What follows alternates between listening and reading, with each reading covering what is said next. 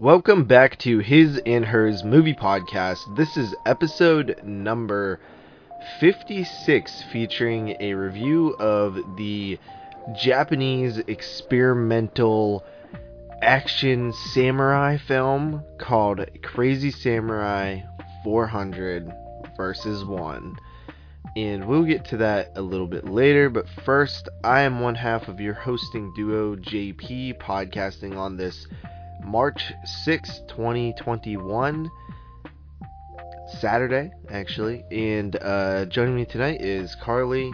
We're both podcasting out of Southwest PA. Hope you guys are enjoying us back. I think we took a little bit of a break here. Um, St. Maud posted a little while ago, and it feels like we haven't recorded in a really long time, but we had some scheduling issues, so we're back now. Yes, we are back. We are back. And I've watched quite a bit of moves, I feel, since we last recorded. Have you?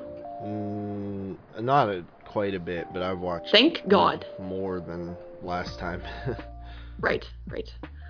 But yeah, uh, so we are back. It is now March, and what's been going on with you? Um,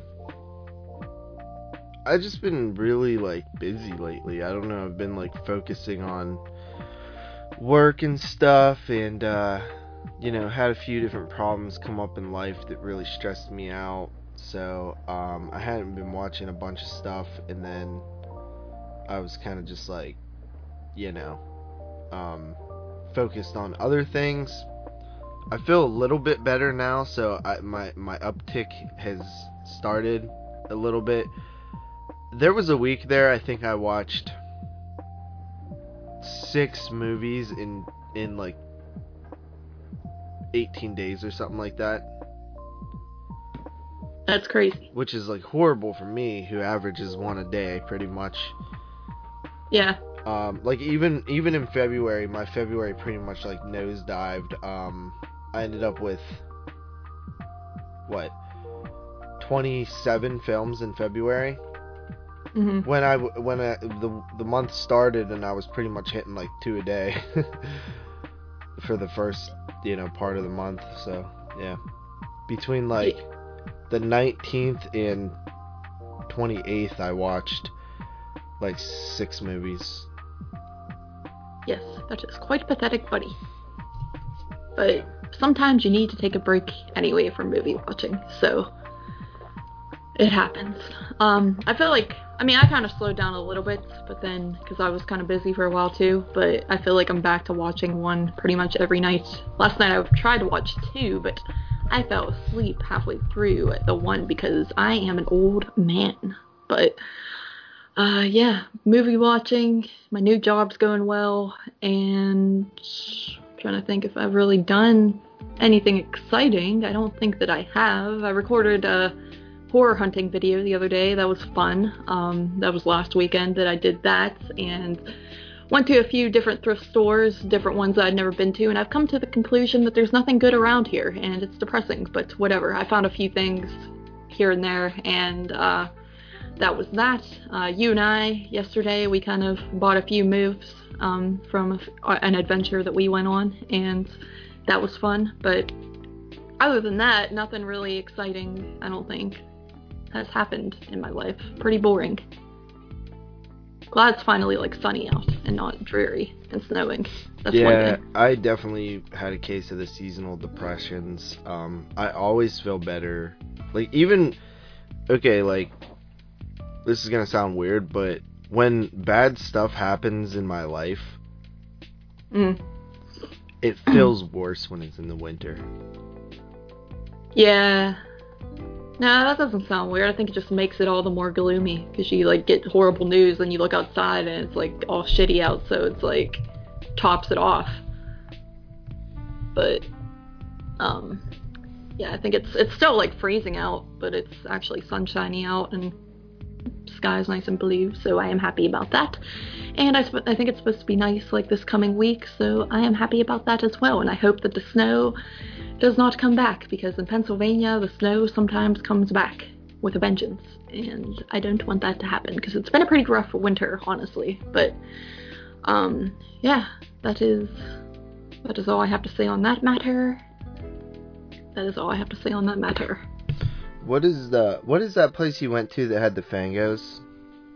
Uh, that was um, uh, I don't even know what it was called. It was in the Washington Mall, which Washington is an area around us, uh, about 40 minutes away from where we live, and um, it was inside there. It was like a collect. It was like a collectible store. They had a little bit of everything. They kind of specialized in trains and like you know model trains and model cars. That was kind of their big thing. So I went in there thinking like all all they're gonna have is that and like comic books probably, but um, they actually had a section of movies and mainly horror movies, and it was nice because they uh, coordinated them to be here's the horror section, here's the drama section, here's the comedy section, so it wasn't a pain to look through them. And they had a pretty decent selection. I bought a few things there, and then the Fangos were kind of hitting away because I, I went to check out and um, the guy had to go get another guy to check me out because he wasn't responsible for that. So I was waiting there and I turned around and the Fangos were like underneath the shelf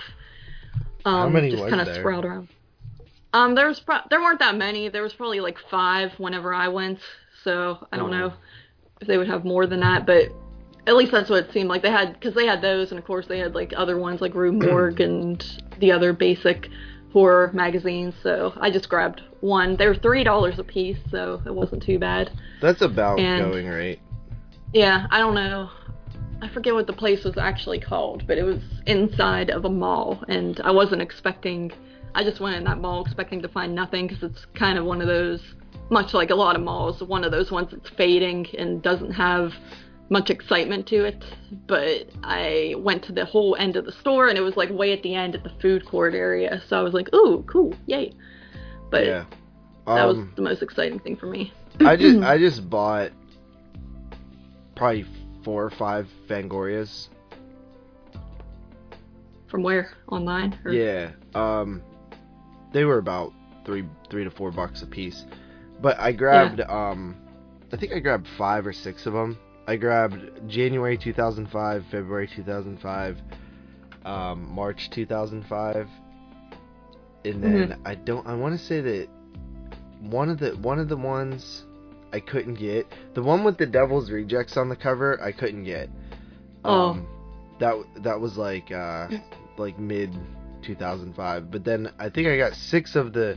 I think there was ten that came out in 2005, and I think I didn't get like the last four because it was like after shipping it came to like twenty four dollars or something like that, and I kind of wanted to stay in that price range. But I figured I'd buy, buy those ones this month, and then next month month I'll buy the other ones, and then I'll Mhm. read those because I, I I started reading the um January issue online. In fact, I'm almost done with it.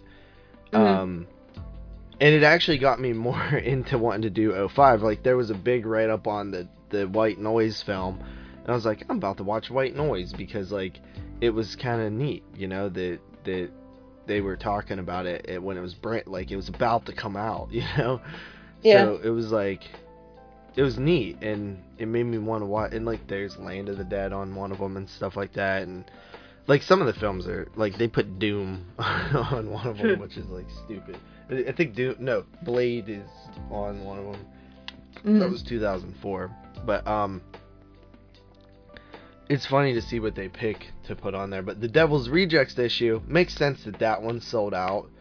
Yeah. Um, I don't know what that one goes for, like in terms of online. I like I know some of the er- yeah. See this this it's going for like forty dollars, which is Mhm. um a little bit expensive. Like I'm not gonna pay that for it, honestly.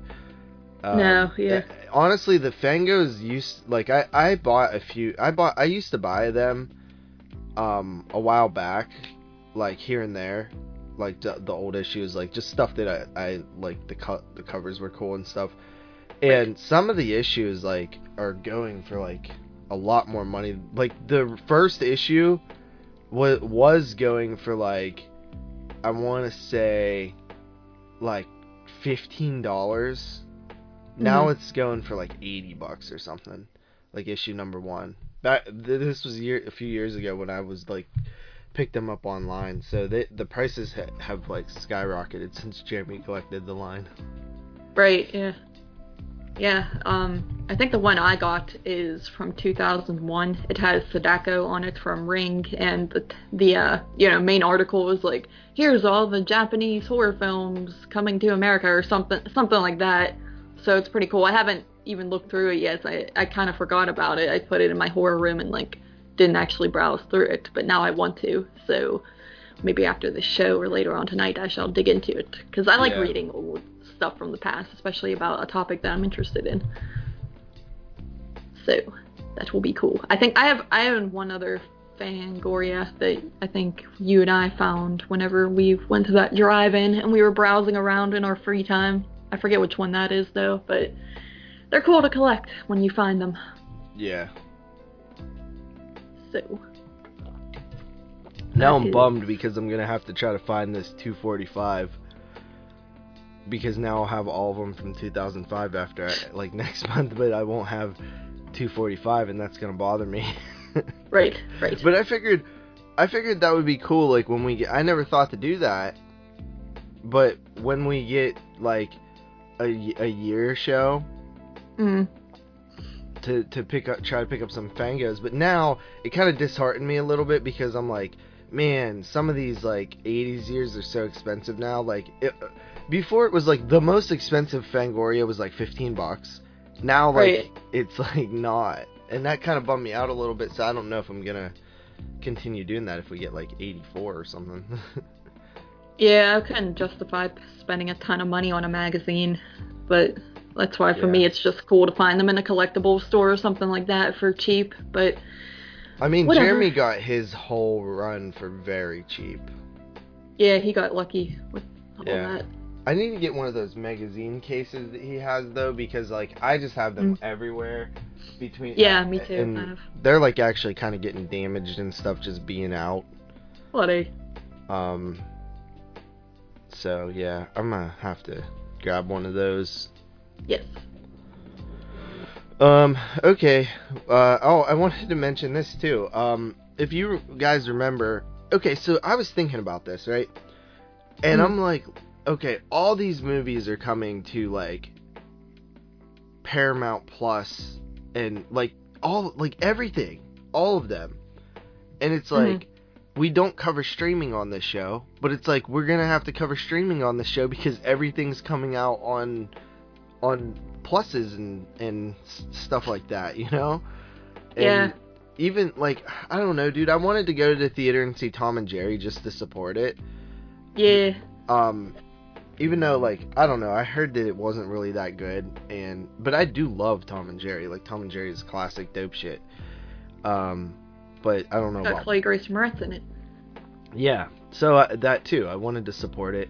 Um, I just I don't know like if I'm ever gonna have time to go to these damn drive-ins or these theaters anymore, dude, because I'm always working Yes. and um like we're recording the podcast. So it's like but then i thought okay well we're almost done with the podcast. We're we, we only have a month left.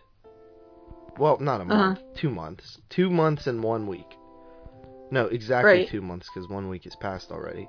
And we do have like a couple of weeks off. Like i think i'm off april 23rd and 30th of, of the show and the 2nd of April. Ooh. So literally only two shows in April, and then one in May, which is the 05 show, and then March is booked up. We have all all of March booked, but tha that's only what four, five, six, seven more shows until September.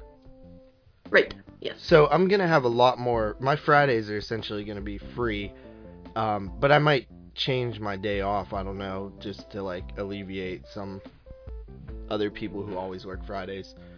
Mhm. Um, so that's cool. Yeah. Um, but yeah, uh, I'm gonna probably try to go to the movies again. But the the the thing I was thinking about is like, do we bring Shutter and Chill back, I don't know, buddy. or do we change this to that? and like morph it like everybody said and just allow us to cover anything on this. I mean, I almost feel like at this point it would be easier if we morphed it. what yeah. I just, I just feel like, because then I feel like we'll bring Shutter and Chill back, and we like, you know, we barely have time for this, and I feel like we'll, that'll get all screwy too with the scheduling, and we'll end up like not going through with Shutter and Chill. I feel like Like- I need to take the thumbnail from Shutter and Chill then and change it to his and hers cuz like I, that thumbnail I I think fits and I like it. Yeah, you should. I do like that thumbnail. It's a good thumbnail. It is the best. Um Yeah, I think that like if I had more time I would love to do Shutter and Chill weekly just cuz I do like covering those streaming films cuz it helps Yeah. me. But yeah, I think I think at this point with just the way things are, it's like we almost like we tried to hold off on doing streaming things because we were like, you know, that's that's not what this show is. This show is about like new films and theater, but like it's literally we create this show for that and started the pandemic. Like so Right. we created the pandemic essentially. No, nobody. But uh, yeah, that's what that. I mean, the pandemic did happen, yes, but So- we didn't do it. I swear. Yeah, we're gonna need to. I think uh, we're gonna break that rule and allow streaming shows, streaming movies on here going forward, and that's you know essentially what everybody told us to do was to merge the shows. Well, the, first they said to just have a segment, but no, we're not watching two movies for this. Um, but yeah, we'll probably do that. We'll just allow ourselves to do um you know. Whatever. yeah and maybe uh maybe recycle that thumbnail i don't know. Um we could change that thumbnail from shutter and chill to or netflix and chill to his and hers movie podcast. Yeah. um it's possible. Um and yeah i mean there's all these like paramount plus and like HBO Max. It's just like every like everything like dude, everything's coming out through those. And I I, I did notice that like a little bit of good news was um the Tom and Jerry film that got released. I don't know if you caught this or not. You probably didn't because you don't really pay attention to this stuff, but it did good at the box office. Oh, really? Yeah, it really did. Um Cool. you would consider it a pandemic hit at least uh that i would you know Mm. um i think it made like what did it make like 14 million uh opening weekend hmm which you know isn't in it isn't great it isn't like you know a 50 million dollar opening but that doesn't happen anymore you know Yeah. um, it was it was only in 2,475 theaters, um, and yeah, it it made it you know came in at number one, 14 million on opening weekend, and I think it's you know I think it's still doing I think it's still doing stuff. Um, Yes. it made uh, Tom and Jerry made yeah 14.1 last weekend. I they didn't.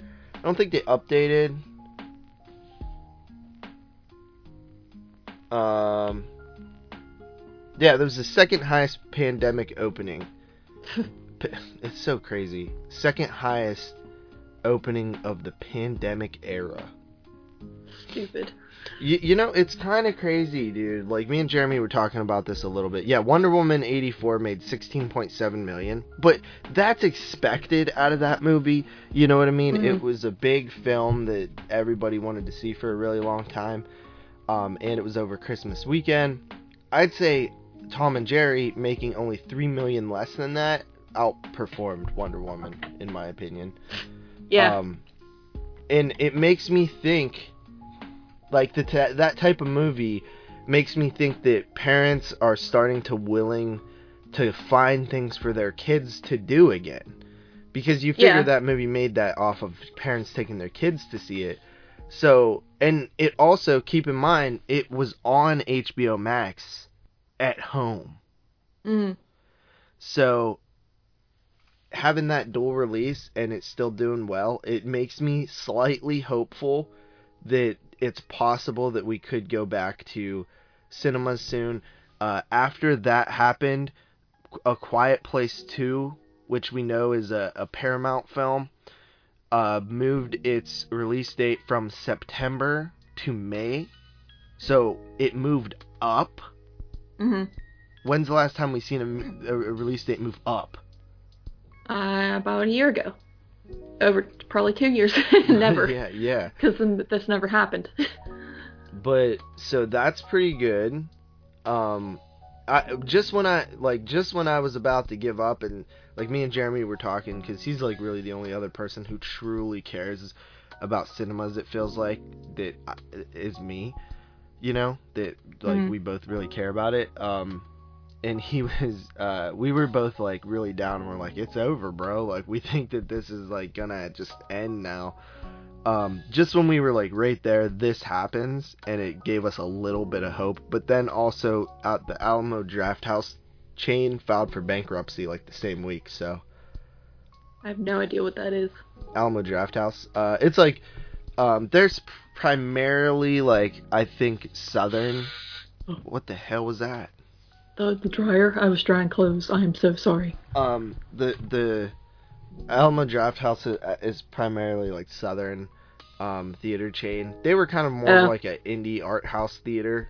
Um, hmm I know Joe Bob has hosted movies at some of them and stuff like that and things like that. So it, I mean, it was like cool, but Yeah. um, I we it doesn't affect us particularly because we we don't have any near us. Yeah. Um, but it, that was kind of sad, you know. Um, but I've heard people talk crap on those too, so you know. Um, Well, the this girl I work with actually, um, she was talking about she was upset. She was like, I wanted to go see Tom and Jerry. It was like last Friday. She was like, I wanted to see Tom and Jerry in the theater with my husband and kids. But he Mhm. want he's like, it's on HBO Max, and I want we can stay home and watch it. And I'm like gritting my teeth, like, oh yeah. I would have Um, told her I was like, you should support the theaters. Well, then, she, well, she was like, she was like, and don't get me wrong, I know that's like cheaper and everything, but she was like, but it's the experience, it's seeing it on the big screen, and the fact that she said that made me redeem the inner rage I was having She's about right. it. Yes, so I thought that was cool to see, uh, not a crazy movie fan like say say that, because that gave me hope that other people enjoy going to the theater still, and not Yeah. just us idiots.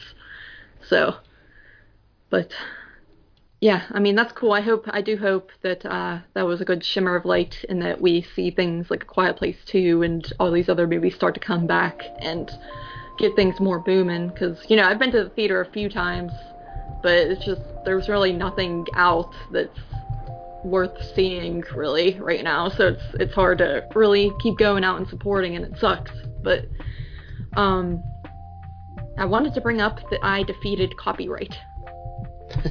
okay. Yes. So, um, someone tried to do us wrong on YouTube, and they gave us a copyright strike, and it was like, it was all like on the Craft Legacy show.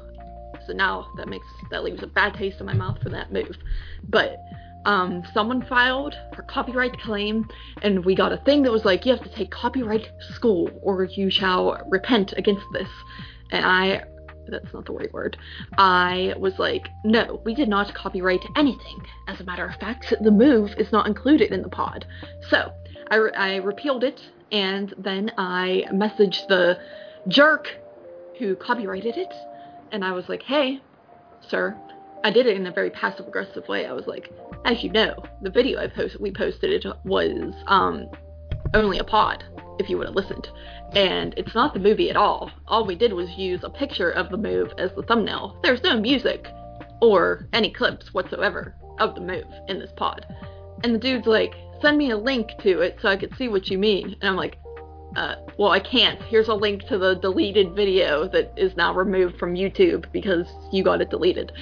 And that was the end of that. That was my next day- favorite part where it's like send me a link and it's like as you know I can't because the video was taken down. Right. I sent him like two links of like that said deleted content. And I'm like, what do you want? Like, there's no, it doesn't exist anymore.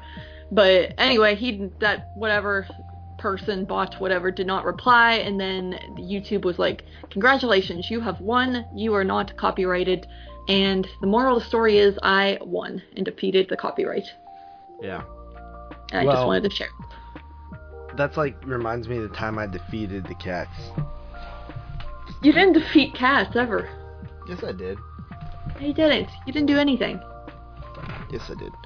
Um, anyway, so uh, yeah, that was cool, man. I didn't feel like dealing with it. I was like, here, deal with this. Um, Right. I mean, I've dealt with copyright on my YouTube channel and stuff like that, so I've done it before, but I was just like, you know, I figured you could handle it. Right. Um, and I you did. You did well, young Jedi. handled. Thanks, little John. But uh, I was nervous because I was thinking I've never dealt with that, and I thought like, and it's all like, if you repeal this and you're wrong, you could go to prison, and I'm like, oh. But there's nothing. There was no reason to do that. The guy clearly, the, whoever did that, clearly Sometimes it's saw. auto done, like Oh, you know what I well. mean. But Still, um, it, it it could just because it was around the same length as the movie, and they just thought we uploaded the movie. You know what I yeah, mean? that's what I figured. Yeah. Um, but yeah, I mean, of all episodes, it was the craft. Yeah.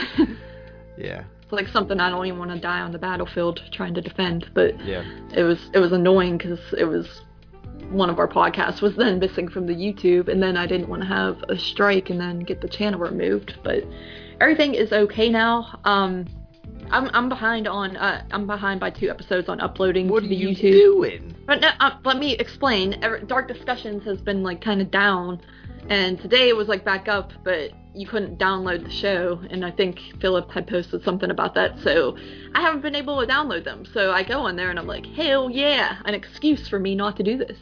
But no, I will get them up as soon as everything's cool with the site and I can download the eps. Yeah. And I'm so sorry. Um. Okay. Uh. What else? Um. Oh, I wanted to bring up one more topic before we get into the things we watched. So, do you do you remember in last summer when we met that girl from our area at a place that wasn't our area? Yes. Yeah. So we were in. Where were we? We were in Mahoney. Mahoning, uh, which is ne- almost like closer to Philadelphia than it is anywhere near us. Is what is it like five and a half hours away?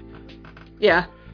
And uh, we were in line waiting to meet Felissa Rose, and uh, we met the, these two girls, and it was just eerie and weird. And I just had a feeling. I don't know if I had seen these people before or something, but I had a feeling the entire time they were like from our area, and I don't know why. That's such a weird feeling to have. You know what I mean? Yeah. because it really was just like a hunch. so I think I, I, I honestly think I had had to have seen them before, like in Mhm. my, like we we had to have seen them at like the Hollywood Theater or something. You know what I mean? And just like that image of them in my brain, Mhm. or like any or like in Hot Topic or something. You know what I mean? Just like somewhere their image of who they were existed in my brain and my memory bank of like faces. You know how they say like you can't just create faces in in your head. Yeah. It, yeah. It's all taken from people you've seen before. It was like something like that, you know. Right. Um, and they had mentioned something about where they were from to someone else, and I was like, "Wait, did you say this town or whatever?" And they were like, "Yeah."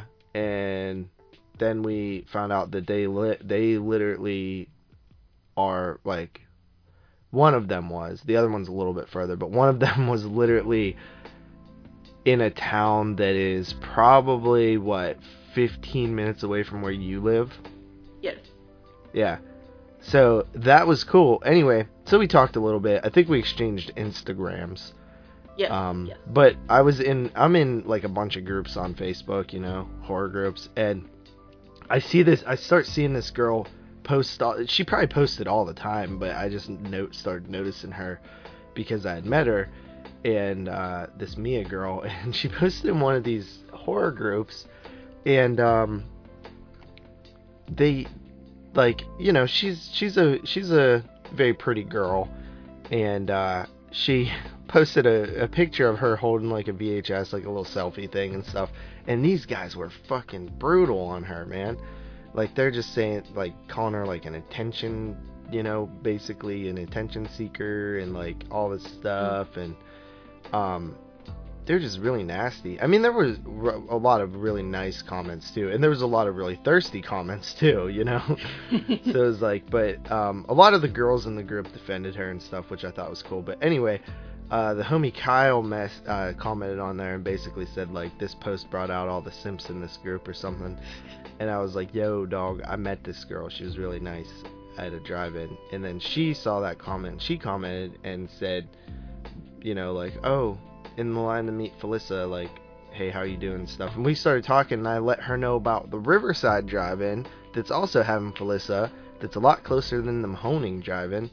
So, um, I, I reconnected with that that line buddy that we had, and mm. so we might be able to meet her again in April, which is pretty cool because in a line to meet Felissa. Yeah, right, exactly.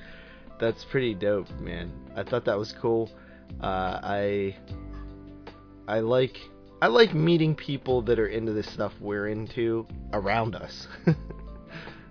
yeah, and then I think because the reason we I think the reason that we caught on that they were from here is they said something about their drive-in playing classic movies, and the one was like, yeah, yeah, we actually have a drive-in in our town, and we were like, we do too, and they were like, yeah, it's Brownsville drive-in or something, and it was just so strange because they've probably been there before. You know, you could have maybe seen them there, and they've probably been to the mall and so like we probably have like passed by them before and not even known it. But yeah, that'd be cool if they show up to the Riverside because I think we might have asked them if they'd ever been there, and I feel like they said no. So that'd be cool if they go there. But yes, we need more horror friends.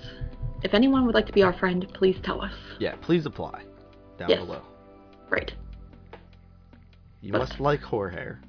Yes. Nothing else. No action. Um, no crazy samurai versus 400 versus 2. What? No, buddy. It's 400. It's crazy samurai 400 versus 1. Okay. Um, and no. No whining. Yes. We don't like whiners. Yeah, no whiners. Be cool. Um, Just be a cool no, person. No, the sky is falling. What? Yeah. Um, no. Uh, no fat people. Buddy. What? You're fat. I know. I want to be the only one. No, no, I'm just kidding. no skin. What, what, did you call me earlier? A skinny, ugly prick? No, no. I never said that. Oh, you said something like that. But none of those. I want to be the only one. Okay. Um. But no, I'm just kidding. Uh no um no people who hate VHS and crash them, crack and smash them. Yes. Right. Looking at you, Christian. Yeah. we hate Christian. Yeah.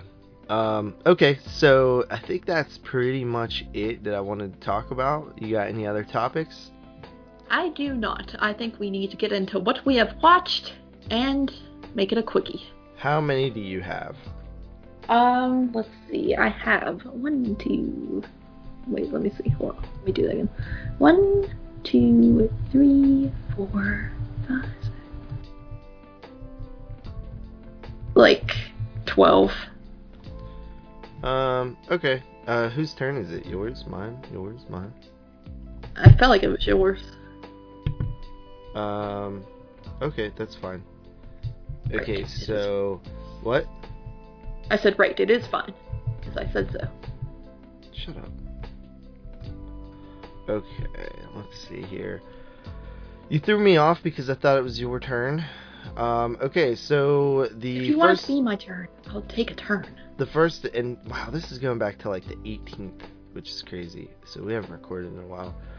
Yeah. Um, the first film that I watched there was for a upcoming What We Watched episode for 22 Shots. It's called Trouble Every Day, which is from 2001.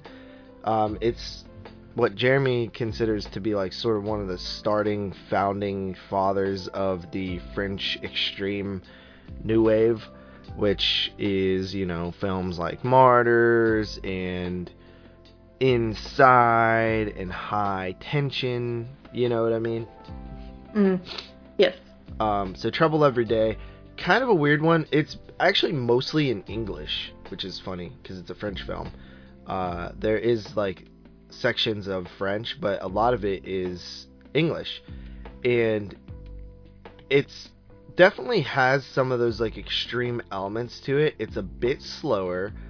Um, it essentially has like this weird concept of like this sick person and this like hint that this like brain study disease thing kind of is it's like almost like this infection thing. Um it's pretty nasty. I- in in one scene there's like really one scene that makes it a uh like a french extreme film.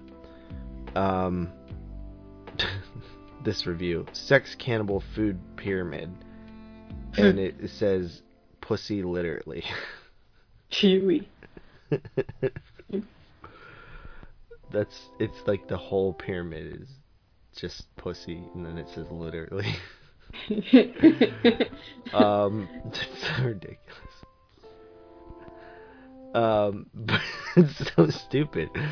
But yeah uh, i thought it was i thought it was okay um i felt like i was missing some some themes that were going on and i was like uh, what is this movie about like what is the, is the director saying i think it's a female director um yeah Claire Denis and uh, yeah, it was definitely a cool experience for like a early, early French extreme film. You know, 2001 is pretty early.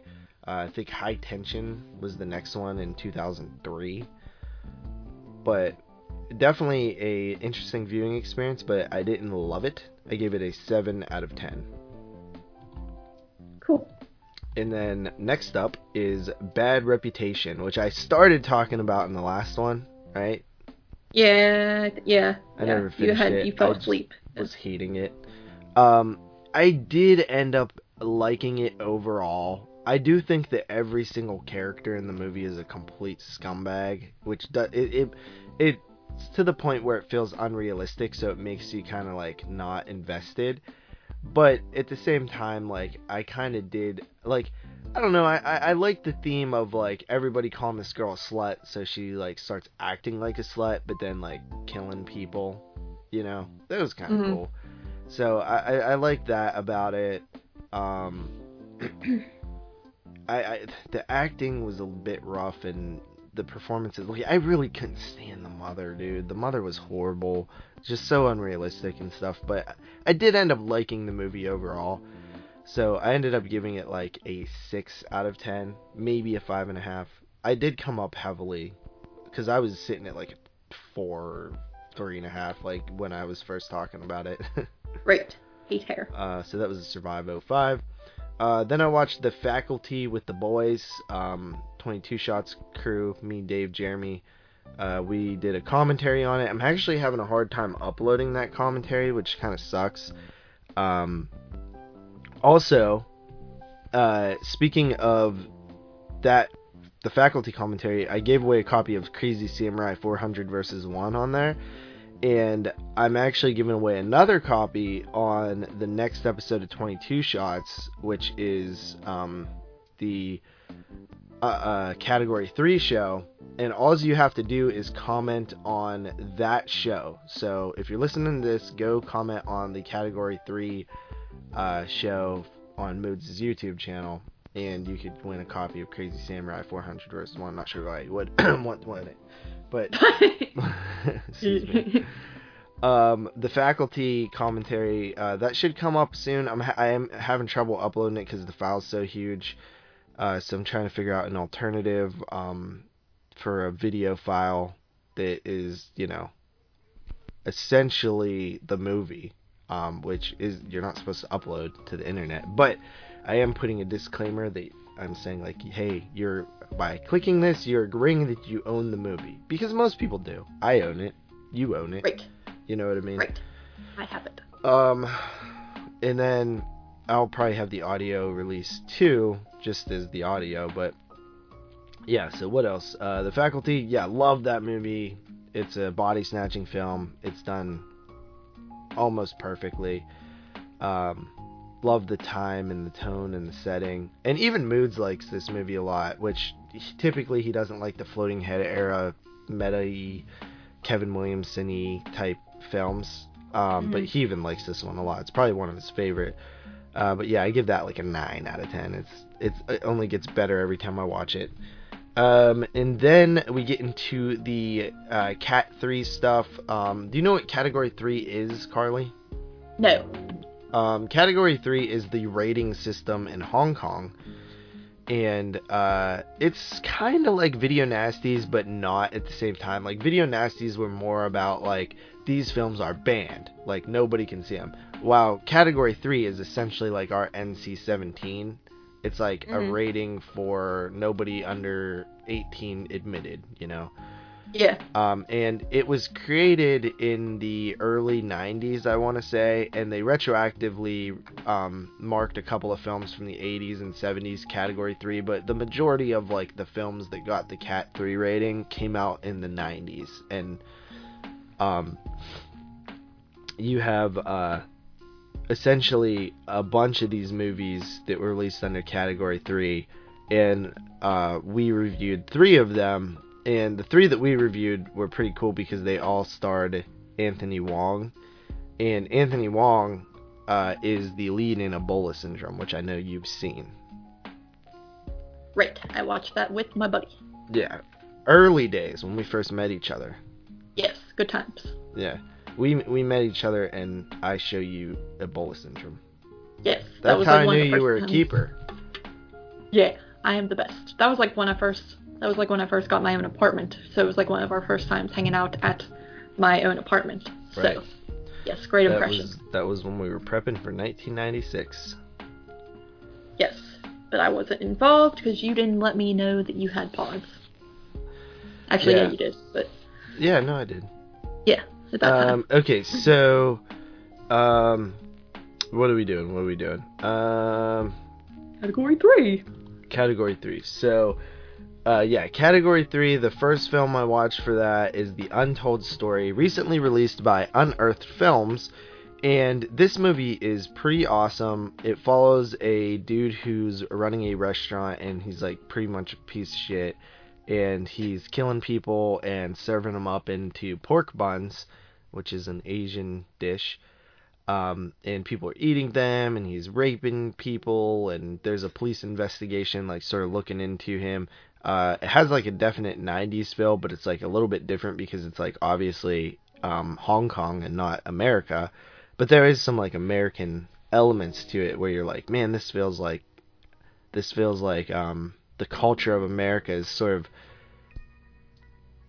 not infiltrated, but I think like the Hong Kong culture like takes some of American America culture in a weird way, if mm. you know what I mean. So um, yeah, it's. I think that the movie looks great on the Blu-ray too because, and and that's the thing with the Category Three films. Like a, a lot of them don't have releases here, or they have releases like overseas, and a lot of those releases are cut. So it's like it's really hard to see these films uncut until they get like a really good release. Like Untold Story got a really great release from Unearthed Films. We're hoping that Unearthed Films can release more of the category 3 films in in good formats and stuff and and it was cool dude like this this is a great movie um and I believe that episode is out now so I, guess I could say this but if you haven't heard that episode and and you know spoilers like skip ahead a little bit but um that film actually makes it in the 22 shots hall I believe nice yeah so um 1993, uh, which there's not a whole lot of movies from the 90s in the 22 Shots Hall, let me tell you this. um, right. But it's a good movie and it's crazy and it's weird and you know it's violent and disgusting. Uh, it's like Ebo- it's it really is like Ebola syndrome without the Ebola. It's pretty Yeah. much the same movie, but it came like out it. first. Uh, so yeah, I think I gave that one like an 8.5, which is a lower rating for a film that's in the hall. you know what I mean? But Moods and Dave Mhm. came in really high on that. Um, and then we have Ebola Syndrome from 1996, and that movie is, you've seen it. It's just as crazy as when we seen it. It's it's really good.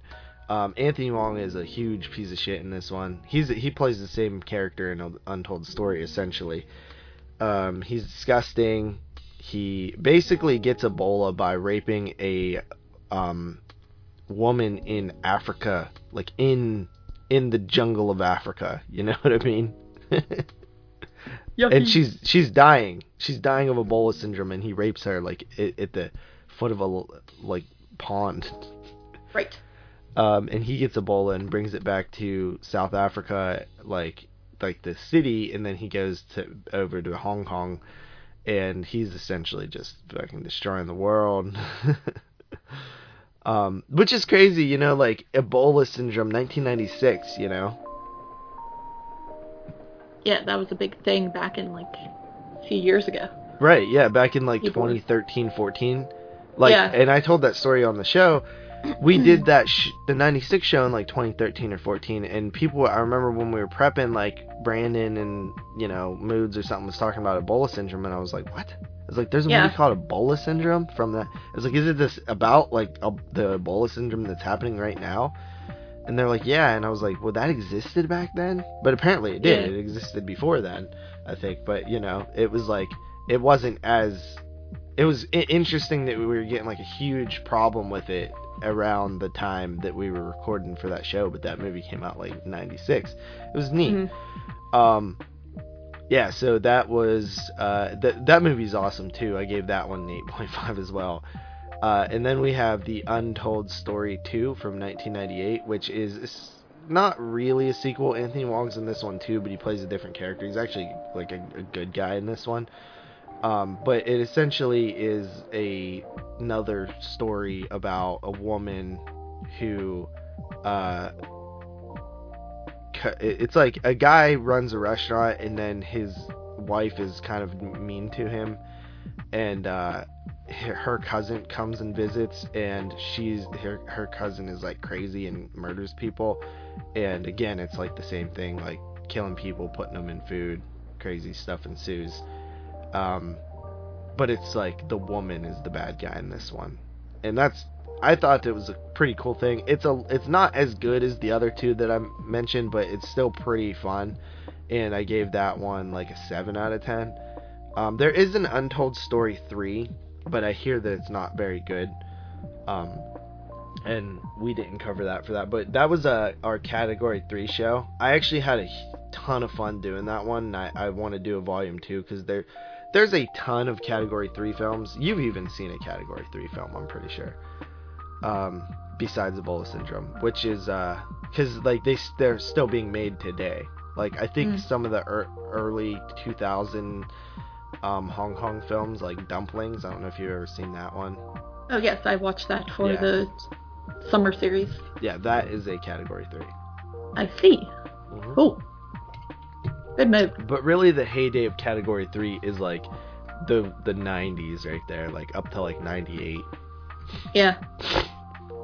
Um, okay, so after that, I watched Hide and Seek. I did a double feature of some 2005 movies. Um, I was telling you that I was reading some Fangorias, and they mentioned the White Noise uh, film, and I was like, man, I kind of want to check that out. I did pick up Blu-ray at some point. I don't know where I grabbed it, but I did pick it up uh, recently, so I watched that.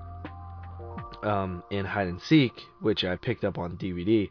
Hide and Seek is about Robert De Niro. Um, his wife commits suicide. He has a young daughter, and he's raising her in like a new area. I think he's like a what is he? A psychologist or something? He's like something like that. Yeah, and, he is. Um, she starts developing this friendship with this dude named like Charlie or Ben or something. I can't remember his name. Ch- Charlie, buddy. Charlie, and uh, it's like an invisible friend or like an imaginary friend. Um, Imaginary friend, buddy. Yeah. And uh you know, De Niro basically this basically like things bad things start happening around him, you know, like blood on the walls written like, you know, you did this or something like that. But like and he thinks his daughter's blaming him for the wife's death because who else could have did it? She, the daughter's blaming Charlie and De Niro thinks like either a my daughter's doing this stuff or b there's something else going on here with like a ghost or something like that or whatever. And the audience is thinking that too but then there's like the other possibility that there's like kind of a weird dude that's hanging around the area too. So you're like eh you know what's going on? Um it's a pretty good movie. Uh i th- i had like a couple of issues with it. Um De Niro is great in it honestly. He i mean you expect him to be great in everything but he is great in it hmm kind of a little bit different of a role for him too.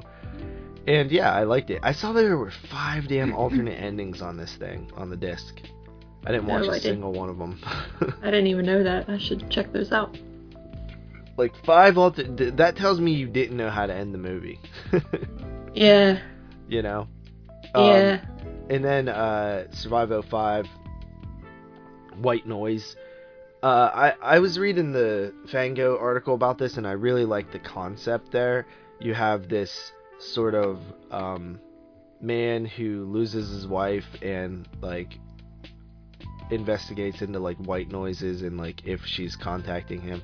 The only thing I'll say about it that, like, kind of annoyed me is, like, it's too much of a f- actual like it's too proven if you know what i mean like this guy contacts you know um, michael keaton's character and is like hey i can your wife spoke to me from beyond the dead and he doesn't believe him but then something happens so he's like okay i'm gonna believe him and i'm gonna go check this out and then it's like it's just factual that she's contacting him you know what i mean it's no debate like it's just very obvious that that there is her voice on stuff. You know what I mean? So it's like, well, if it was this easy, like it wouldn't even be debatable if this was like a actual thing that's happening. Like it would just be all over the news. Like turns out we could contact the dead. You know what I mean? Yes, I suppose. What do you mean you suppose? You get what I'm saying? I feel like you're not Yeah. listening. No, I get what you're. Well, you won't listen. I, wait until it's my turn. You won't be reply. I'll be like, "Hey, what do you think of this move?" And it'll just be like, mute. Anyway, um, no, I do see what you're saying, buddy. Um, there it's is too uh, it's too obvious. Like it's clearly dead people talking to other people, and it's like if this really happened, people would be freaking out, and this guy would be like, "I have proof of the dead." You know what I mean?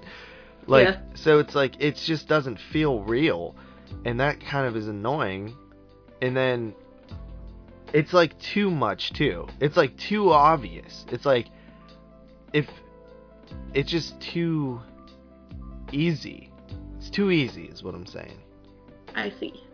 Um, but I don't know. I thought it was, I thought it was interesting, and I really like Keaton's performance early on. I really felt bad for him when his wife disappears and stuff like that, and like, you know, all of a sudden he's just like an unhappy dude, and everybody like kind of knows it, and they're like, you know, that's that's Michael Keaton over there. You know, be careful. He lost his wife. You know. Um, you just get that vibe in the office and stuff like that, and yeah, it was, uh, it was, it was I was into it and then I was not into it later. And I think that uh, I think it's not a bad movie, but it's I don't think it's like great either. So I gave it a 6 out of 10. I see. I see. So you hate the move. Um I didn't love it. Mm, that sucks. Um But, uh, and then another double feature of 05 moves. Um, we have Hellraiser Deader and Hellraiser Hellworld. Both came out in 05. Uh, Hellraiser Deader follows a chick who is a reporter and she gets a lead on these people who are like killing themselves and then like not dying. And they're called Deaders. And she investigates this sort of like underground, weird, like I guess cult, and there I I honestly really like this movie. This is probably my favorite Hellraiser outside of the first three. It is. It's my favorite Hellraiser outside of the first three. I like it better than uh, Bloodline. I like it better than Inferno. I like it better than Hellseeker, and I like it better than Hellworld and Judgment, probably, and Revelations. I think this is the best one. Interesting. Um, there's some really good scenes in this. There's a scene where she goes to this like crappy apartment. I don't even know what country it is. It's like Romania or something.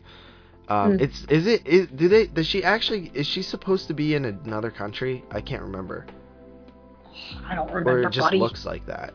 I'm pretty sure she's actually in another country. If she get like I can't remember, but um, she uh goes to this apartment and it's disgusting. And there's this chick dead in the bathroom, and it's like this really creepy scene of her just like body like sitting there. Mhm. Um, and then there's like another fantastic scene, one of the best scenes in all of Hellraiser, uh, uh, where she wakes up with a, a knife stuck in her back, and it's like horrifying. And I actually really like this lead too. She's super cute. Um, She is from Thinner and The Hitcher too. Yep, and she's also in Eight Legged Freak. She plays this sheriff. She's in. A, I, I, I've seen her in a ton of things. She's been an actress forever. Mm. Um, she usually plays like a milfy mom or something. Yeah. Um, what else? Uh, yeah, but I really like Hellraiser Deader. I think that the only thing that I, don't, I think is kind of stupid is the end. It's just like what, like how it ends. But um, I think it's good. I think it's pretty good. I gave it a seven out of ten. Cool. Um, then Hellraiser Hellworld. This one is weak, um, super weak. Basically, I, it, the premise isn't even like good. Like if you look at the poster, I remember seeing this poster all the time at the video store. It's Pinhead, and there's a bunch of like green code written everywhere all over the poster, and it says "Evil goes online," and you're like, what? that never even happens in the movie. You know what I mean? It's basically just a rave with uh, Lance Henriksen and you feel bad for Lance Henriksen and Doug Bradley in this one because it's just it's nonsense. It's like they tried to make like six movies in one. It's like part Saw, part you know meta horror, part you know Halloween. It's just it's it, it just doesn't work. I think this movie is I think this is probably my least favorite Hellraiser that that is exists. Um, I gave it a three out of ten. Yeah. Um, and then a trilogy of Cronenberg films. We have Rabid, 1977. Um, for the show coming up, so I'll be quick on these. Uh, Rabid is a great movie. Um, it's very cool 70s vibe. Really enjoy it. Uh, then we have The Dead Zone, 1983. This is a film that I first seen parts of on Monster Vision back in like the 90s. And it was a movie that went way over my head and I didn't really get. and it wasn't like horror enough for me back then. Then it, I watched it as an adult when I picked up the DVD and I was like, yeah, this movie's kind of overrated. Then I got it on Blu-ray and fell in love with it and I watched it like twice since then and I think it's a phenomenal Stephen King film. Love it. Do you like it? I have never seen it. You're weak. Christopher. Christopher Walken is like so great in it. Um, but yeah, uh, I'm super high on that one. Love it. And then the final one we watched was Scanners. I actually watched those out of order. Scanners came out in '81, was before the Dead Zone. Um, but yeah, Scanners. I'm not the biggest fan of it. Um, I think it's like probably like Cronenberg's most over hyped movie. It's kind of boring a little bit. I don't know. I it's a lot of talking. I feel like they don't do enough with the scanners. Obviously, the head explosion scene is like the creme de la creme. Like it's the the that what the movie's known for. Everybody likes that that scene. It is a really good scene, but yeah, Yeah. not a huge fan of the movie in general. I see. Is that it? That is it. Thank God. Okay. So now it is my turn. Alright. So, first up, as per my Survivo 5, I watched Cursed, which is a Wes Craven flick, and to be honest, I don't remember a whole lot of this. I watched this a while ago, but um, I remember I enjoyed it and thought it was a fun time, and I remember it feeling like it was from the 90s still. Like it felt like it was kind of stuck in the 90s, but um, I remember I had fun with it. Um, I know some people don't really care for it, but I, I thought it was enjoyable for what it was. Uh, and I, I had given that one a 6.5 out of 10. But like I said, it's pretty loose in my memory right now. And then after that, I watched uh, Holliston season two. Um, I finished it up. I think I talked about that I watched a few episodes on the last episode, but I decided to just finish off Holliston season two, and I was sad because I finished off Holliston season two. Um, but it was a pretty solid season. I think I like the first one maybe a little bit more, but uh, this one did have some good memorable episodes. There's like a found footage one that's like mimicking the Blair Witch. There's one with Kane Hodder, one with Danielle Harris, and stuff like that. Um, some of the later episodes in it I didn't care for as much, but uh, it's just sad because there's like a big. The final episode has all these cliffhangers that have never been resolved, obviously, because there's no season three. But so that was kind of depressing, but I enjoyed my time watching it. And then after that, I watched Popcorn from 1991, and this is for Slumber Party Massacre episode 2, which should be dropping soon. I know Lacey is editing it, and she said maybe the second week of March or so it shall be out, so look out for that, where we will give our thoughts. But I've said it before, I do I do enjoy Popcorn. It's a cool movie. Then after that, um, I watched The Conjuring. I just kind of threw it on because didn't feel like watching anything else that night, and uh, that's from 2013, of course. And um, I also had just done the Annabelle films on Exploding Head, so I was in the mood to watch more from that universe. And The Conjuring, it's a great movie. Uh, it's got a lot of creepy moments that still hold up. Um, I like the setting. I like the characters, like with the girls and stuff. Um, Ed and Lorraine Warren, uh, I think Vera Farmiga and what's his name, Patrick Wilson, are great together. Uh, the only thing that I've never really cared for about this movie was the whole ending um, with like the exorcism stuff. Um, it just kind of never really worked for me. It doesn't really scare me. I think I just don't find that stuff scary unless it's in The Exorcist. It's hard to really recreate that, and to me, it just kind of loses steam with that. But other than that, I think it is a great movie. I still give it like a 9 out of 10. Then after that, I watched Hostel as per my Survival 5. And of course, Hostel is Eli Roth's movie, and I had seen it multiple times before. Um, I used to say I wasn't a big fan of it because I don't really like these depressing torture films, but this movie's actually not that bad, you know. Um, I, I, I think I reviewed it on here before too, but um, it doesn't focus so much on the torture aspects. You get a lot of story and character building. I feel with uh, Paxton and what's his name, Josh, and their other friend and stuff like that as they're kind of on their trip and they just want to bang bitches and have a fun time. So I, I do enjoy those elements, and um, I do think the parts when they are in the torture chamber are very effective, and the acting is all very well done. So I do enjoy that film. I give it like an eight or an eight and a half out of ten. Pro- I think I. So, think what do you think of the closet homosexual thing going on? Did you ever really think about that before? I mean, I, but no, I never really put too much thought in it. I mean, there's that. I know there's that part where the dude touches his leg and it's a big freak out and stuff like that. Well, um, I listened to a podcast recently called Horror Queers. Um, Mm. I'm allowed to say that, right? if that's the name of the podcast. um, and it, it see that's a word that I never understood. Like, I feel like that word isn't offensive, but to me it sounds offensive. Queer. Yeah, Yeah, because queer has two meanings, doesn't it? Can it just mean you're a weirdo? it means like odd. I think. Yeah, oddball, but it also is like an insult to the gay community. I don't know. I've always yeah. I've but always no, it it's like really it's dirty. like gay people use queer a lot. It seems like like they they I've all I always hear them say that. Like yeah. There's even a, queer a gender queer. stuff like Yeah. that. So I'm like, but to me, like that was always as offensive as like the f word. Yeah, I Like agree. it, like always, in my head, like I always thought thought they were the same thing. You know what I mean? They were both derogatory terms for gay people or things that suck, right? Yeah, because you don't hear gay people saying the f word, but you do hear them saying queer, so it's kind of Yeah. odd. Yeah, apparently that one's not bad, I guess. Or at least it's not. It's like maybe it's like the N word kind of like where they own it. Yeah, and you can't unless you're like saying like that guy's so queer, like that's rude. But if Yeah. you're using it, it just depends how you use it, I guess. yeah.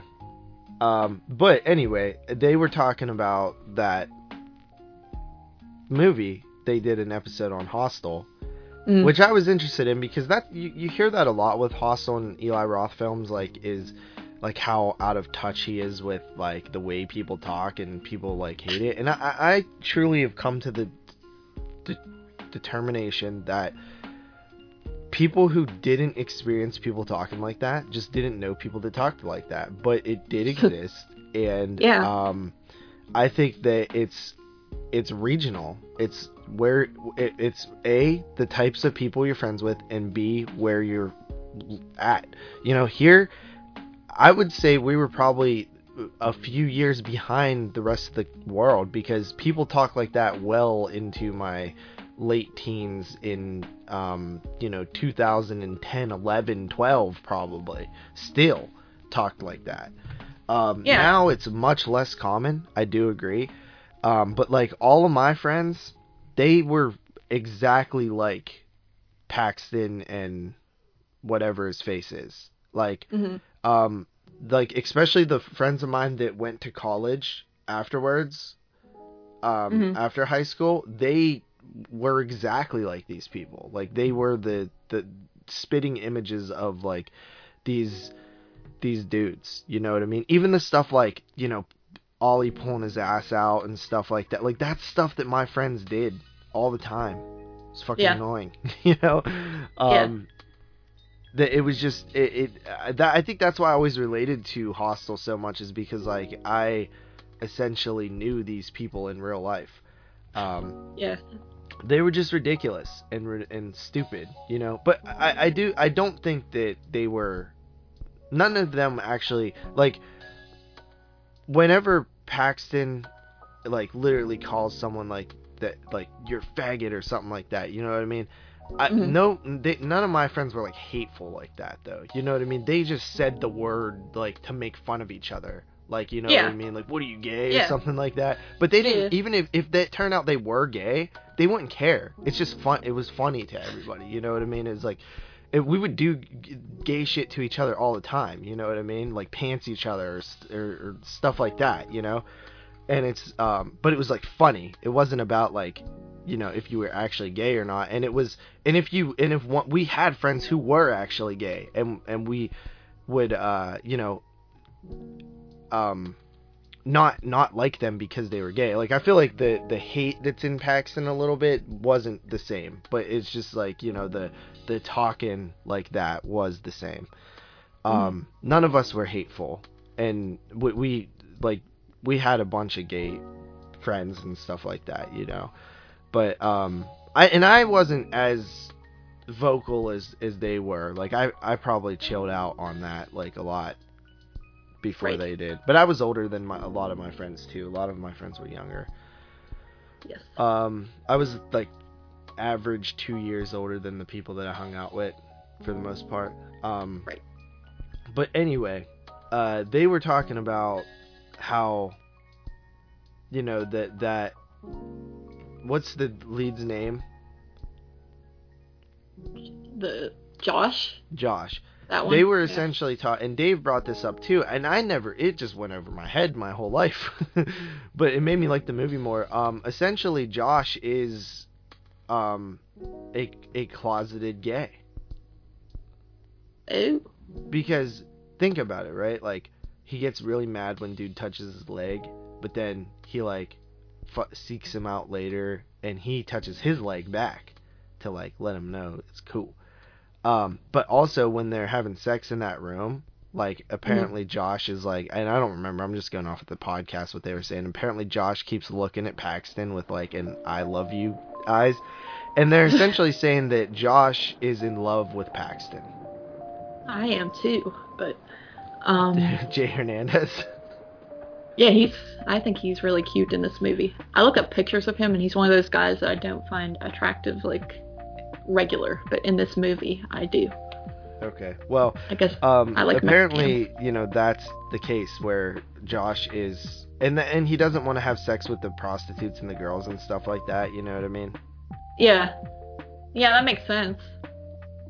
And he doesn't want his homie to know because Paxton clearly is a bit of a hater. Yeah. And you know the thing that like the worst thing is whenever people say like you know gay people aren't really represented great in in movies and like because the dude it like you know the the train guy is a killer like it makes um like basically that gay people kill people you know what i mean? It's just like dude that's nobody's ever gonna take that and away Think from about- the movie you know what i mean? Nobody's gonna be like oh the the the gay people are a problem and they're killing they're they're they're they're of course they're the killer.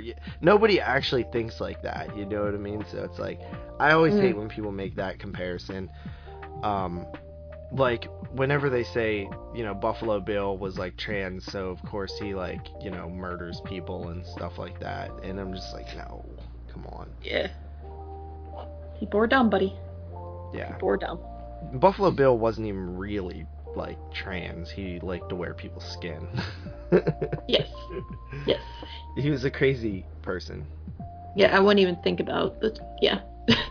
yeah Um then after that I watched The Exorcism of Emily Rose as per my Survive 05. And uh, this is one, and I think you said this too, that like I watched probably around when it came out and I was super bored by it. And I remember it was kind of hyped up like, oh, it's a great movie. It's like like so scary and stuff like that. And I watched it and I was like, this isn't a horror move. This is a courtroom move. And I was, you know, a kid and I was just bored and it was a lot of dialogue and barely really got any scares with Emily Rose and stuff like that. And I kind of like didn't ever want to watch it again after that.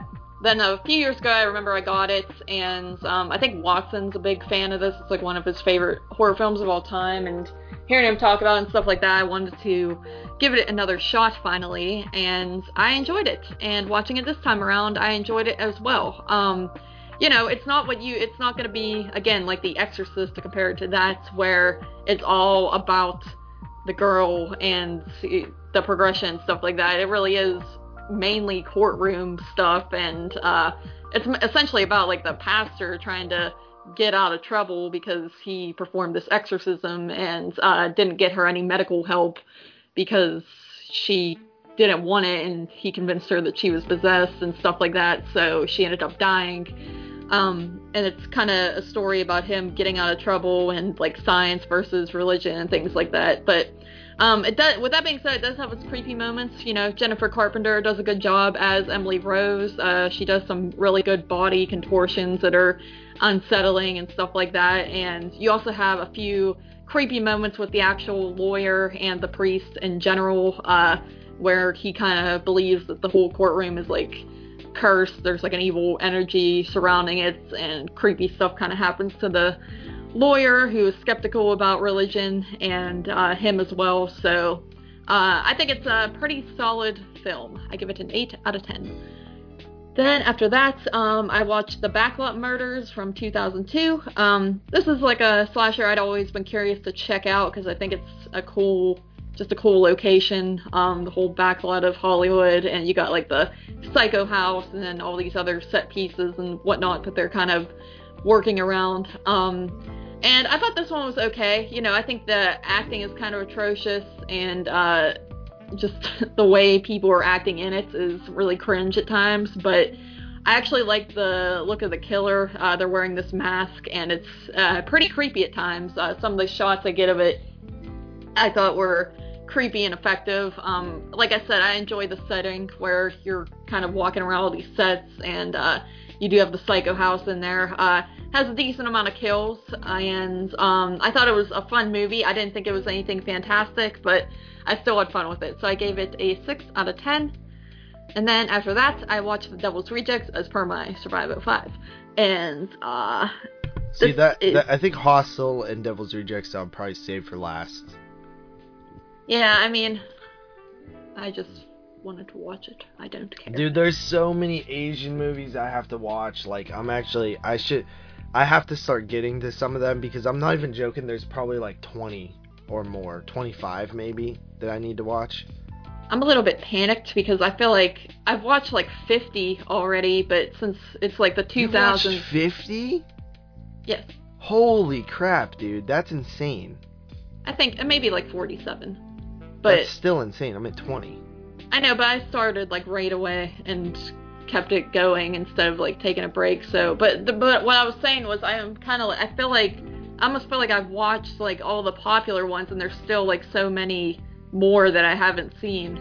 So it's kind of worried. Like I I haven't really seen. I've seen well I've seen a few of the Asian ones. I think I've seen like three of them, but there's a lot of other stuff I haven't explored. I know there's a lot on Tubi. I'm going to start going on there and looking through that. But I kept watching the ones that I have in my collection first. But yeah, Devil's Rejects 05, uh, good move. Um, it's one that I quite enjoy, and it has grown on me more and more over the years. Uh, probably if I saw this, I don't think I, no, I didn't see this when I was like a kid. I probably would have hated it because I just wasn't into extreme stuff. But I mean, it's not even that extreme. It's just, I, I just love the whole camaraderie of the family and the family aspects of it. It just never really gets old to me. So, it's a good move. Um, definitely a contender, but Devil's yeah? Devil's. Yes. what? I am just saying. in case contender for don't know. what? Number one. Maybe I don't know. yeah. I, I don't know. Uh, then after that, um, I watched Prom Night from 2008. I picked this up at Goodwill the other day, and um, I thought this movie sucked when it came out. And It still does. yes, yeah, I, it's still yes. Um, and I've been curious to watch it again to see if it still sucks. The and biggest problem with it is that it's a slasher. It's actually better. Th- in some ways, it's better than the original Prom Night, though. So it's like, I, I think it is a good film to remake because it's like Mhm. the first one. I don't, I'm not crazy about. Yeah, I mean, I was gonna yeah, I was gonna say I'm not like my hate for it, it has nothing to do with the original because I really don't care. I think the original can be kind of boring at times, and this one at least like keeps a pace to it.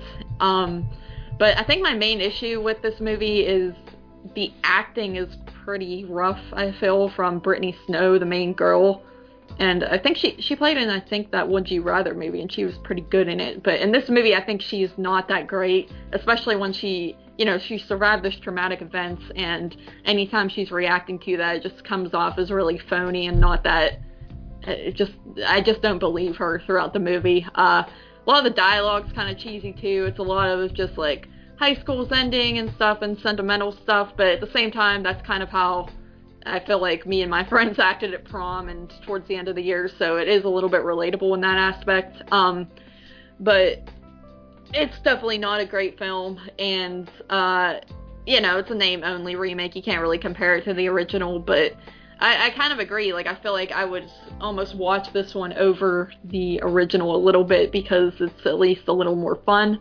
Um, it's a PG 13 slasher, so there are killings, but they're very much off screen. You just see a little bit of blood for the most part, and that's it.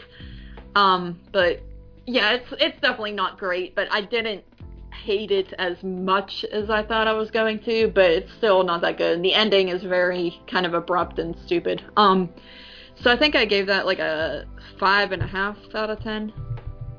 And then after that, I also watched Hellraiser Deader from 2005, and uh, I was I forgot that two. I didn't think two movies came out from 2005 from the Hellraisers because I think on the back of the DVD case for some reason Deader says 2004, but Mhm. that's not true at all. Um, it never came out in 04. I double checked, and they were both from 05.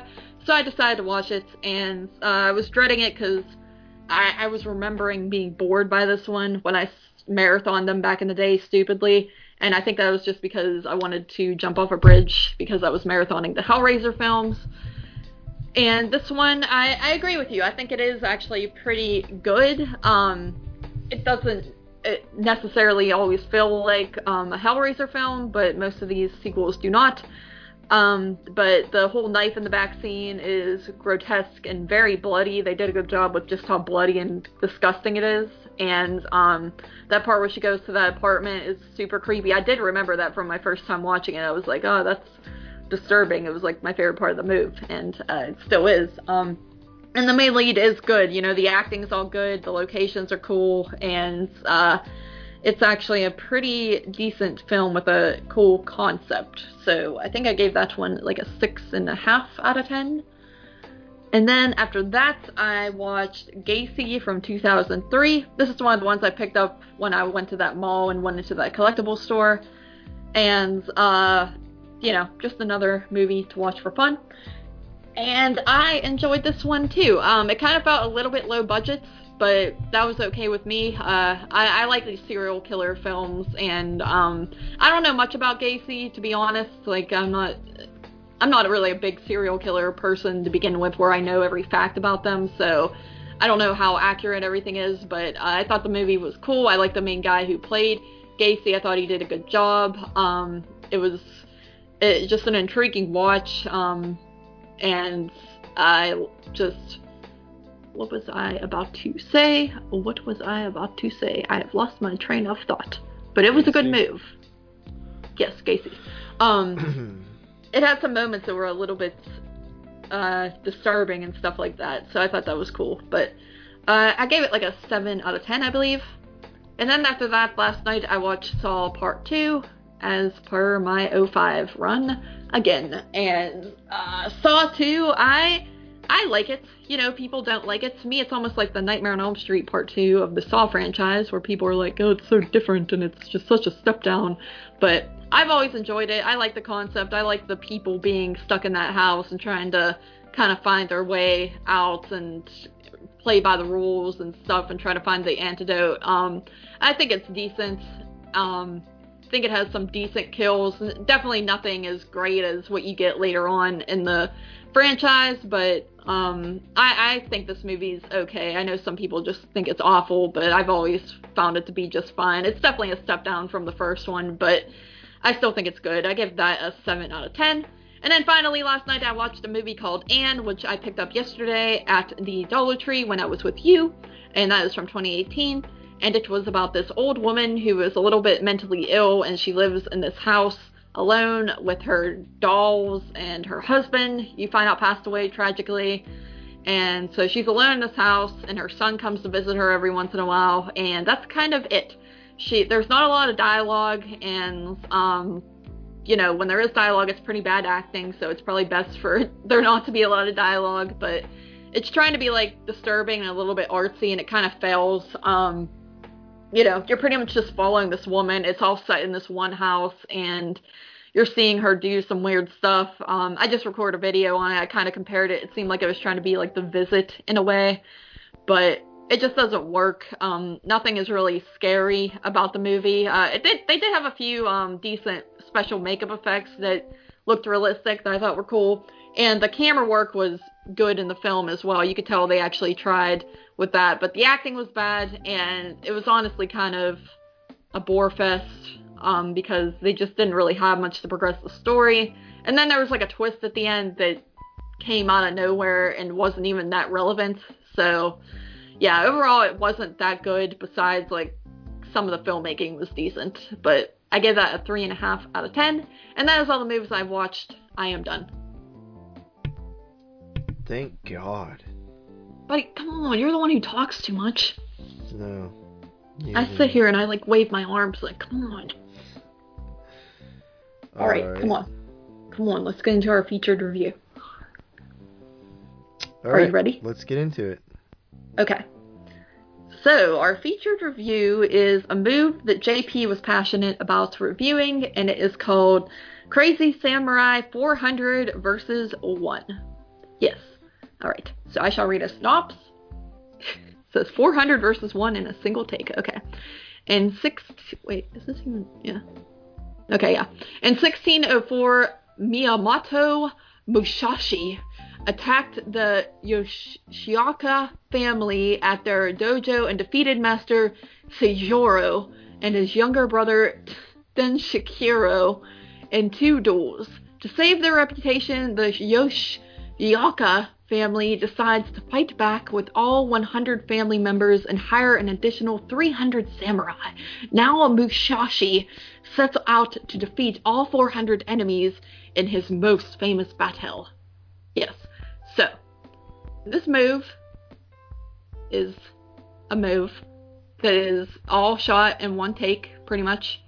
And it is a samurai, one samurai, versus 400 as they try to take him down, but he is a master and he shall not be taken down. So, that is literally the 77 minutes of the movie out of like an hour and a half, or maybe even less, maybe an hour and 20 minutes is, um, the, wait, that wouldn't make sense.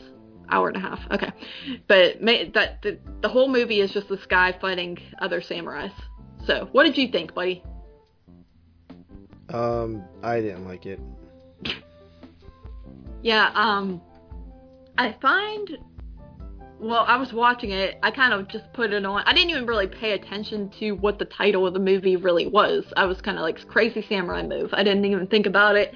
And I put it on and then it starts and then like the battle starts and about 10 minutes go by and I'm like probably like 5 minutes more so and I'm sitting there like wait, wait a minute. And I looked at the title and it was like 400 versus 1. And then I looked googled it and it was like and it was like this is a long take of a guy fighting a bunch of samurais. And i was like oh my god this is going to be the whole move. And i will say that made it easy to watch kind of because you didn't have to put much attention into it until they said stuff. But when they said stuff it was mainly just like it was mainly like i think i've killed 70 now i must kill 320 310 more. 300 i don't know math. But anyway uh, and it could, though, I think the biggest downfall with the film is that it's uses CG blood, and the kills are very super just stupid. Like he's just hitting them, and then blood splatters, but it doesn't really go anywhere. Just splatters in midair, and there's like no blood anywhere, and there's no dead people on the ground. I think if this movie was a total gore fest, and there was just real blood go spraying everywhere, and people were like dead as heck all over the ground, it could have been cool and entertaining to watch, but after about three minutes, you're kind of over it. So, that's how I feel. Um, my biggest problem with it is it's just like the reason that people don't do stuff like this is because it doesn't work. You can't make it work. Yeah. Because you're gonna sacrifice quality for quantity.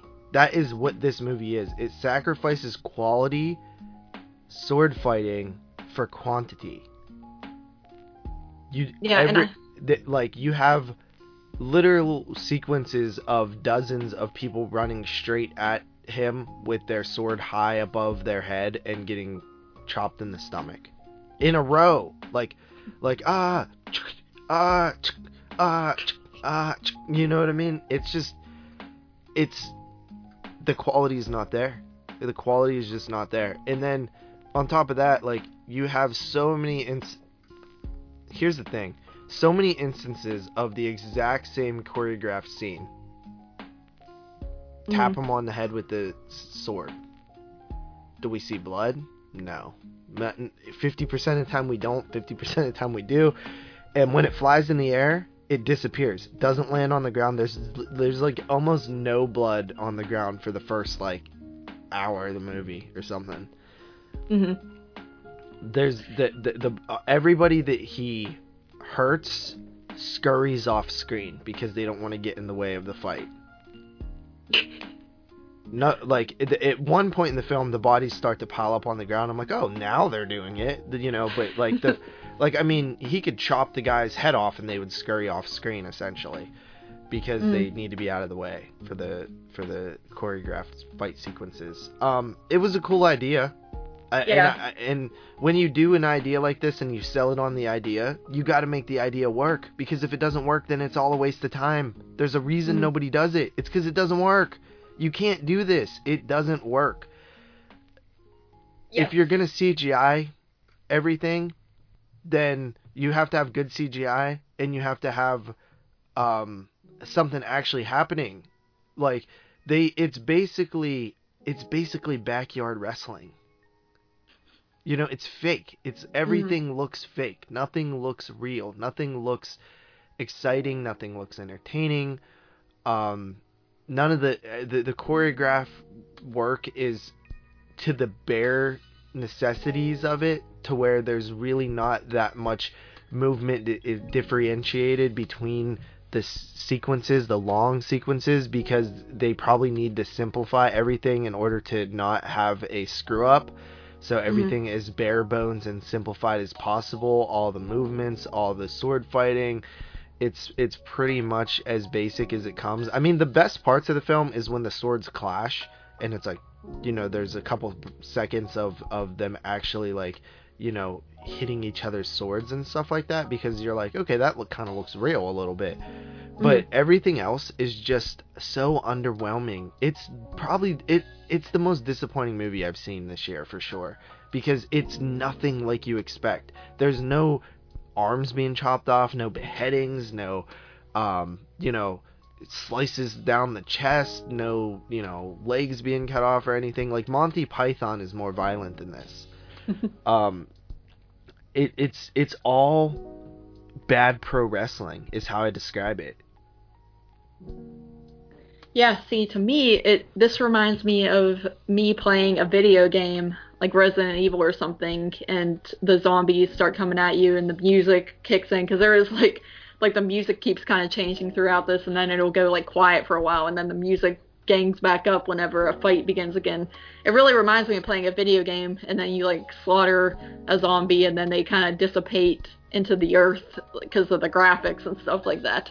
That is the best way I could describe it um, and it's just over and over again and then you think you got away from them and then more come at you and uh, yeah this was not it's just not not a fun movie to watch like it could have been a fun time but it just because it was so poorly done it wasn't it had really nothing to offer and like i said after you could watch it for 10 minutes and then turn it off and be like okay that's like i've seen the film that's it like there's nothing else you really have to watch so yeah, definitely not something that I shall ever want to watch again.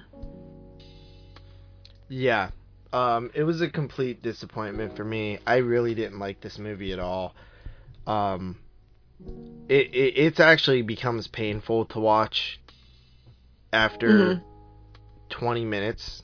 It's the Yeah. exact same thing for so long. Eh, checked the There's like a mini boss at times, which they could have done so much more with, man. Oh, they could have done so much more with it. It was, it was a, it was a mess. I, I mean, I feel bad even reviewing this film Mm, just because it's a mess. mm, That's unfortunate. right, right. I And mean, this like was, said, this was a film to review, like from Well Go USA. So like, you know, sorry that we shit on it, but it's it's just not good. yes, I shall not pretend that it is.